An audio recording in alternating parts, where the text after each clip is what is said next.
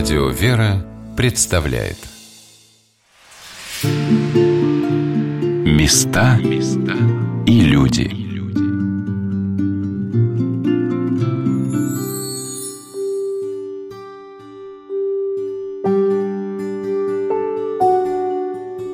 С вами Александр Ратников. Мы в Вышнем Волочке в Казанском женском монастыре.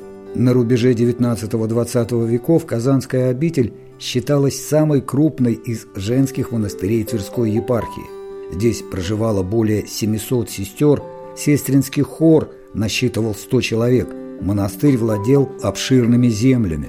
Работали живописная, вышивальная, швейная, башмачная и переплетная мастерские. Был открыт приют для девочек, церковно-приходская школа. Вышневолодский монастырь посещали император Александр III с супругой, великие князья. Но уже через короткий промежуток времени обитель будет закрыта и разорена. Был большой цветущий монастырь, который руками великих тружениц, сестер Казанской обители благоукрашался. Он был жемчужиной этого края всей епархии нашей, и эта обитель дала исток многим обителям. Вот в частности, матушка наша игуменя отправляла сестер в Волгин монастырь у истока Волги на устроение еще когда он назывался Спасо-Преображенским. Здесь неподалеку в местечке Кашарова был большой приют на сто девочек. Это было подворье монастыря. Спировская, Успенская обитель была. И в местечке Пятница-Бор была очень строгая обитель, подвижническая такая, в честь Пороскевой Пятницы. Откроется у нас в Санкт-Петербурге подворье Казанской Матери Божией недалеко от Иоанна Рыльского монастыря. Батюшка наш дорогой Иоанн Кронштадтский окормлял эту обитель, любил очень матушку Игуменю, и его попечением, его непосредственное участие это в созидании уже Андроникова собора. Жизнь обители, хотя текла тихо и спокойно, но каменные стены вокруг обители не отделяли сестер от событий, происходящих в России. Третьей игуменей обители стала игуменя Авросия, но на ее долю выпали скорбные годы. Она была возведена в сан игумени по старому стилю 9 марта 1914 года. То есть уже носился вихри враждебные да, над Отечеством нашим. Она была происхождением из дворян. Родилась в конце 50-х годов XIX века, окончила курс в Смольном Александровском училище в Санкт-Петербурге и состояла в нем учительницей с 1870 по 1885 год. А вот в 1985 году она поступила в число послушниц на испытание в монастырь, а 21 июня 1888 года была зачислена в число штатных послушниц. В Рисафор была обличена в том же году, а от Священного Синода была удостоена благословений грамотами. А вот после революции, когда начались гонения на священнослужителей и монашествующих, на ее долю, конечно, выпал исповеднический крест. За ней однажды приехали солдаты, чтобы увести матушку на допрос. Поскольку она была уже в преклонном возрасте и нездорова, Господь уберег ее от этих истязаний. Повозка, на которой ее везли, опрокинулась. Матушка очень сильно ушиблась, и ее такую вот полуживую вернули вновь в обитель, где она вскоре скончается. Это вот было уже в первой половине 30-х годов. И мы нашли данные, что она была упокоена на монастырском кладбище – Впоследствии это кладбище будет солдатским плацем, армейским плацем, потому что воинство небесное сменит здесь воинские части. Они будут меняться, еще до сих пор на части территории монастыря находится воинская часть. недавно краевед пересказал мне рассказ умирающего начальника одной из частей. Он сказал, что когда на место кладбища распоряжение было сделать плац, прислали бульдозеры.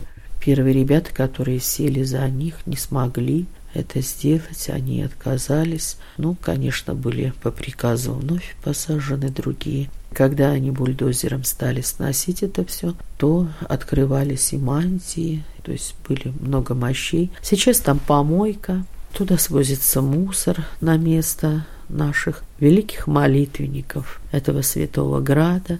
Благочестие так наше низко упало. Туда свозится мусор людьми. Видно, некуда больше в городе его девать. Нам предстоит еще разгребать этот вышневолодский мусор. Господи, помоги. Решением Священного Синода от 29 января 1991 года в Вышнем Волочке был открыт Казанский женский монастырь для возрождения в нем монашеской жизни. Труды по реставрации обители приняла игуменья Феофилакта с сестрами. Пока мы сейчас заняты восстановлением уже в советское время, после разорения обители, многие иконы ушли в Никола-Столпинский монастырь, куда сестры ушли, в Богоявленский собор, ушли они потом в Удомельскую землю, и Андроникова хранилась в музее, потом милостью Божией смогли ее дать на поклонение в Богоявленский собор, и вот была потом украдена. Она небольшого размера, ее легко можно было унести, и вот кто-то покусился на сие. Но поваем, просим владычицу прийти в свою обитель, в свой дом. Но этот дом нужно сделать, благоукрасить. Все иконы пришлось и всю утварь вести из нашей Глебовой пустыни. Все, что мы там за десять лет накопили для обители, вот пришлось привезти сюда. Вот за три недели мы подняли Андроников собор к юбилею празднования иконы Андрониковой Матери Божией и 120-летний юбилей собора. В этом нам, конечно, помогал и губернатор Игорь Михайлович Руденя, и глава района нашего Наталья Петровна Рощина, наш глава города Александр Владимирович Борисов, его замечательный заместитель Вера Гавриловна приложила много трудов в воссоздание. Наверное, их молитвами вот такие преображения идут у нас. А так всем миром это поднимаем. Это собор, где стопочки батюшки нашего дорогого Иоанна Кронштадтского ходили, и даже вот провалился там местами в одном пределе пол. Мы хотим его Божьей милостью восстановить, потому что это то, где ступал сам батюшка. Конечно, мы хотим поставить ему памятник здесь возле собора, мы ему уж местечко на клумбе оставили. А батюшка ведь оставил наставление сестрам Казанского монастыря. И нам тоже бы хотелось это выбить, чтобы это как стела или на памятнике было отображено. Так мы имеем это, распечатали, дали каждой сестре и зачитываем на трапезе слова батюшки нашего несравненного, молитвенника российского – Конечно, собор Андрониковой Матери Божией у нас сыроват, нам пришлось его оттаивать, какие-то обогреватели поставить, потому что здесь у нас нет еще ни газа в обители, здесь электричеством мы отапливаемся, там энерго уже такой, там счет больше миллиона, у нас задолженность, а тут надо делать каким-то образом все это совершать. Спаси их, Господи, за долготерпение – и их вот молитвенный такой подвиг и милость к нам, когда привезли, включили там электро этот обогревать пушку, она 21 киловатт мотает за один час, да господи помилуй, она непрестанно работает. Там кожух этого льда на сводах был где-то сантиметров 20, он оттаивал. До сих пор еще заходишь в собор, и там такие пятна, это вот оттаивает еще, эта сырость уходит. Ой, Богу слава, конечно, за все. И сейчас там у нас собирается водичка, мы каждый день откачиваем эту воду. Вот сейчас исследуем, что там нам купель сделать или что, потому что вода каждый день. Сейчас вот сдадим на анализ, в каком она состоянии. Если в благочестивом, то, наверное, сделаем купель. Этому мы тоже рады будем, мы ждем.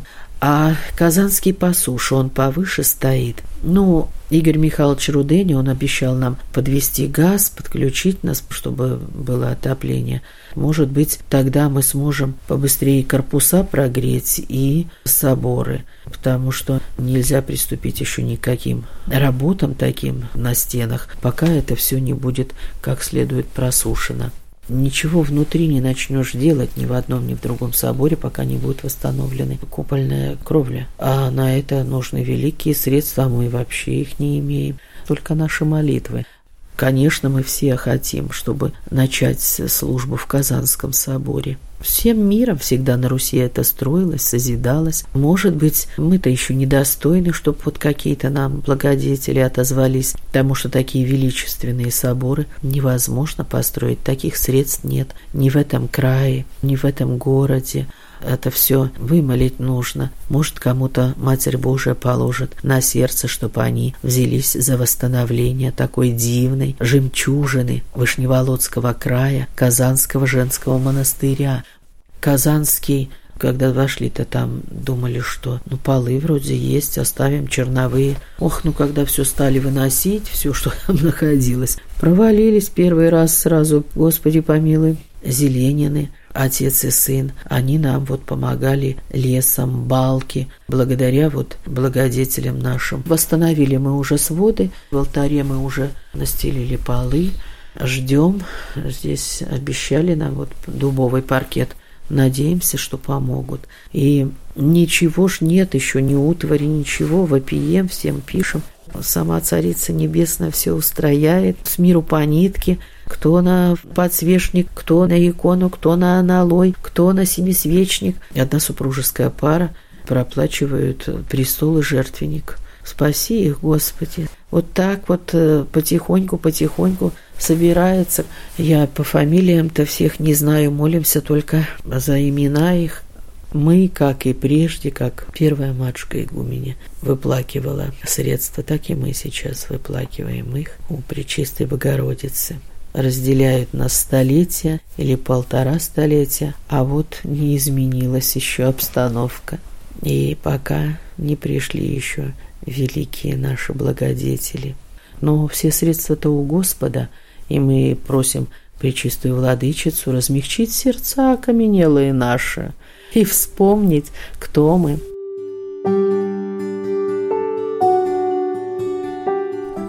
С вами Александр Ратников, и мы в Казанском женском монастыре в Вышнем Волочке. О пути к Богу, о монашестве, о возрождении обители и страны нашей в один из вечеров мы беседовали с игуменей Феофилактой и монахиней Сергией. Вы давно в монашестве? Ой, пять лет, наверное. Молиться приходится в свободное ночное время в основном – а днем вас ждет большая физическая работа. Нет ли разочарования? Нет. Мое желание перед уходом в монастырь в первую очередь это спасти свою душу. Вот настолько было у меня это стремление. И я вот говорила себе, Господи, вот сделай все, что угодно со мной. Только спаси мою душу, вот какими угодно судьбами. Господь меня вывел вот в монастырь сюда. И любое послушание для меня это радость, для меня это какой-то новый подвиг и открытие своей души. Мне это очень радостно. Сказали тебе, да, и ты с радостью летишь, вот с такой радостью. Вот кому-то придется, может, потяжелее, в зависимости от того, кто сколько набрал в своей жизни. Кому-то полегче. Мне было легко любое послушание там, кирпич разгружать, так разгружать, на огород, так на огород. И вот радость должна быть. Вот ни минуты помысла, даже вот ни секунды, чтобы не было, как мне тяжело, вот как я устала. Хотели в конкретный монастырь? Я не знала ни монастырей, ничего. Я просто молилась о том, чтобы Господь мне сам указал, куда мне идти. И вот нашла эту статью газетную. Там монастыре Базулуки, что там открылся монастырь. Тыгумени матушка Феофилакта. Я очень захотела туда вот. Собралась и поехала. А здесь опять почти с нуля. С Феофилактой? значит, будет с абсолютного нуля. И это поднимается уже с ней третий обитель, Бузулукская Ти, Свято-Тихвинский женский монастырь, там, где мы с ней встретились, где она пришла 18-летней девочкой. Мы с ней еще там заканчивали учебное учреждение, получив там отличные оценки. Но это для родителей мы диплом выполнили, отработали. А дальше мы работали над совершенствованием своей души, своего духа. Гордость – это самый страшный порог. Это нетерпение обид, э, это э, раздражение. Это во мне это было. Я даже несколько раз с монастыря убегала, раза три или четыре. Господи помилуй. Когда я убегала, у меня сразу... А для чего я вообще в монастырь пришла? Для какой цели? Для чего? Ушло раскаяние. Когда вот я последний раз входила с монастыря, мне Господь уже давал до этого, благодать давал. Я не выдержала опять. У меня такие мысли пошли, что меня никто не понимает здесь. Я опять убежала с монастыря. Когда вернулась, то я ощутила, что я потеряла. Потеряла то, что мне Господь давал. У меня вот как будто омертвело все внутри. И к сестрам, и к матушке. Как будто вот какая-то я чужая стала. Я почувствовала, что что-то умерло во мне. Тогда я начала ночами плакать, просить Господа. Господь мне простил. Это продолжалось полгода. Уходила на улицу, в поле, кричала, Господи, прости меня. С Матерью Божией разговаривала, прости меня, Матерь Божия. Где-то через полгода я ощутила благодать. Первое, что вот как будто Господь со мной ходил. Я помню, я пошла в сад, и вот чувствую, вот я молюсь, а молюсь как будто с Богом. То есть я разговариваю с Ним, вот читаю Иисусову молитву, а разговариваю с Богом.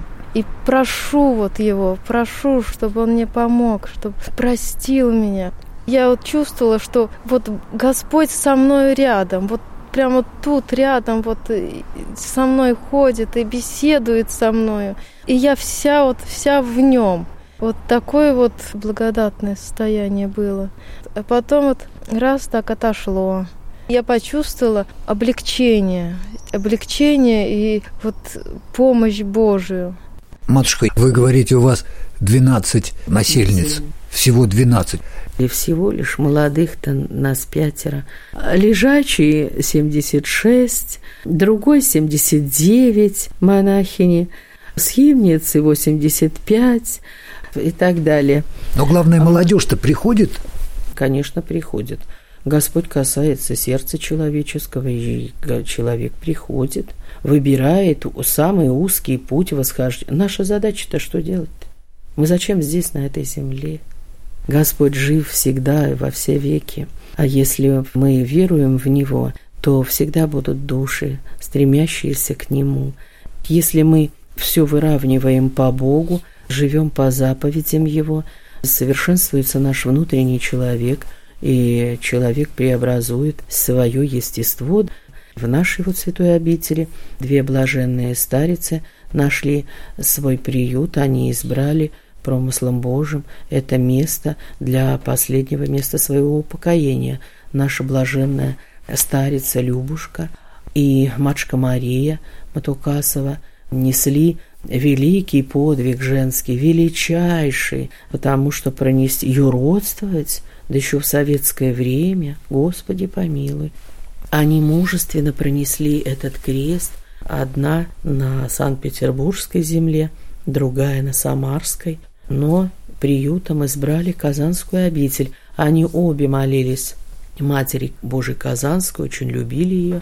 И мы на Вышневолодской земле обрели сейчас таких дивных наших молитвенниц, ходатай к Богу, которые быстро нам поспешествуют доносить нашу молитву к престолу Господню о наших просьбах – Конечно, мы не просим о телесном здравии, как-то монашествующие в этом особо не нуждаются, а несут эти болезни, как вериги, и радуются за грехи своя, потому что чем мы можем угодить Богу? Ну ведь Бог-то всесовершенен, и Он ни в чем не нуждается. А мы что можем принести? Только грехи. Больше ничего нет. Все, что хорошее в нас есть, оно от Него же самого. И что мы его возвращаем Ему? Поэтому монах плачет всегда в слезах, а о грехах своих молится и благодарит Бога за те благодеяния, которые Он дает ему, приносит ему, становясь сосудом Божиим. Каждый из нас стремится принести благоухающий какой-то цветок своего труда, своей полезности на этой земле – хоть как-то, но угодить Господу и отблагодарить Его за то, что Он уже сделал для нас. Ведь избирает Господь, волос не падает с головы без воли Его святой. И поэтому приходящие сюда, конечно же, идут по воле Божией. Не каждый из нас, к сожалению, сейчас настолько благочестив, как те, кто собирался возле прежней игумени Досифея I. Ведь мы нашли списки. Это был девичий монастырь. И только восемь вдовиц, а все остальные из восемьсот имен были девицами – Какая земля сейчас этим похвалится? Каждый из нас должен возлюбить себя. Не в том смысле, чтобы там возгордиться или саможалением, или мне все, несите к подножию ног моих все драгоценности, бриллианты и так далее, все увлечения. Нет, а возлюбить себя в настоящем смысле, то есть исправить себя и как заповедал Господь, таким стать, преобразиться. Каждый из нас, преображаясь, будет преображать и вокруг себя. Все это и так потихонечку выровняется наш град и Отечество наше, и мир. Любовь должна торжествовать на земле, но не зло. Зло исчезнет, если мы перестанем служить своим порокам и похотям. Уйдет это с земли.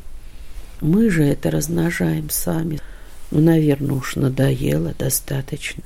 Нужно воззвать, Господи, помилуй, помилуй и дай силы восстать. Господи, укрепи нас. Господь любит каждого человека. Он не всех любит, Он любит индивидуально каждого человека. Когда мы восстанавливаемся, все вокруг потихонечку восстанавливается. Я думаю, что и оживет природа, ведь удивительный городок Вышний Волочок, Малая Венеция.